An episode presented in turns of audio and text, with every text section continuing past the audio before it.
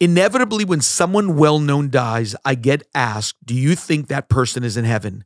Before I respond, I always think of John Newton, the eighteenth century former slave ship captain who became an abolitionist and clergyman. He said, if I ever reach heaven, I expect to find three wonders there. First, to meet some I had not thought to see. Second, to miss some I had expected to see. And third, the greatest wonder of all, to find myself there.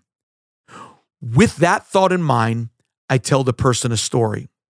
I say, let's say you knew a guy named Rudy, who's from the worst part of town. Rudy grew up with no father and no discipline in the home, and from an early age, he got in trouble with the law. As a kid, he stole candy. By the time he was a teenager, he'd worked up to stealing cars. Into his early adulthood, he broke into people's homes. And in fact, during one break-in, he discovered the residents at home and he killed them. He got convicted and sentenced to death. You also knew the people he killed, so you attended the execution. He saw him enter the room and then walk behind a curtain for his execution. My question is this: does that thief who killed those people go to heaven? The person always responds, of course not. I knew him till the end and he didn't repent. But then I add a twist and change the scenario. Okay, I tell the person, on that day, three executions were scheduled simultaneously in that room. Rudy and one other man were thieves. The third was a deranged man who claimed he was God. Just before Rudy died, he had a conversation with the so-called deranged man in which he heard something about paradise, and he accepted the man at his word. Did he go to heaven? The person typically knows the right answer, that Rudy did go to heaven. But I can see the confusion and frustration on the person's face, especially because of the sins Rudy committed. Inevitably, the person is grappling with the fairness of it all. Surely he can't be in heaven, the person thinks. He was a thief and a murderer. How is that fair? And yet this twist in the story is not made up. That actually happened at Calvary. A life of sin and selfishness was altered in seconds, all because the thief talked to the man in the middle. Jesus is our middleman, the one whose sacrifice made a way for us to go to heaven.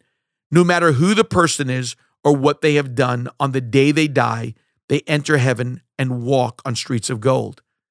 Before that scene at Calvary ever happened, Jesus prepared us for the reality of salvation with this parable, what we call a little story with a big meaning, which comes from today's reading in Matthew twenty, one through sixteen.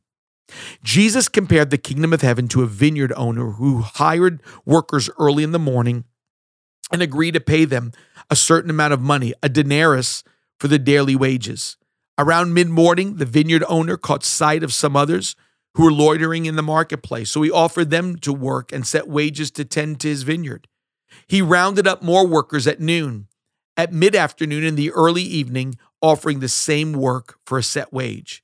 At quitting time, the owner directed his foreman to summon the workers, starting with the last group, and to pay them their wages.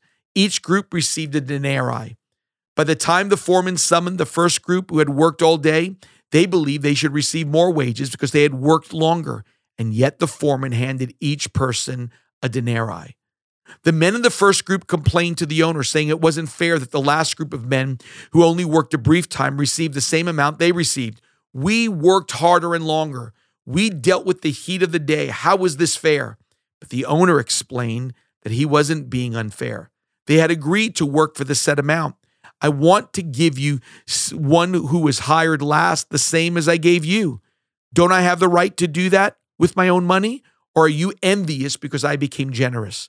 Jesus ended the parable by saying, so the last will be first and the first will be last.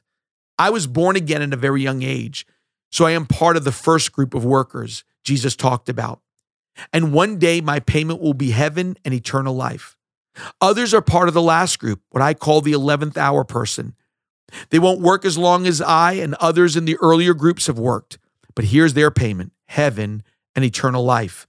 They will receive that payment even if they repent of their sins and accept Jesus mere moments before they take their final breath. They receive exactly the same payment. How is that fair, you may think? You've worked hard, lived a good life, followed all the rules. So how is it fair that some guy who lived a terrible life gets the same reward when he seeks forgiveness within moments of his death?